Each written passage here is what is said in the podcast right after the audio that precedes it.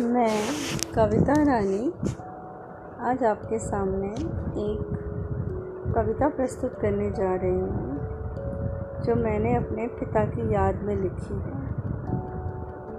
पिता मुझे छोड़कर चले गए। उनके लिए चार लाइनें लिखी हैं कि चारों ओर तन्हाई है, गहरी उदासी छाई है। पिता अब पुकारते नहीं अपने सिरहाने बिठाते नहीं। माँ अब कम बोलती है शायद अब ऊँचा सुनती है। अब इंतज़ार में पल के कोई बिछाता नहीं, सारे खाने के डिब्बे कोई सजाता नहीं। गोदी में पैर रख कर कोई दवा लगाता नहीं। बार बार फ़ोन करके कोई हृदय को सहलाता नहीं। मंजिल सबकी एक यही, पर मन ये सब समझता नहीं।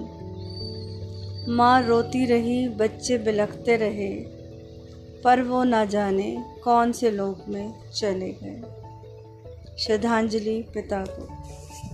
Thank you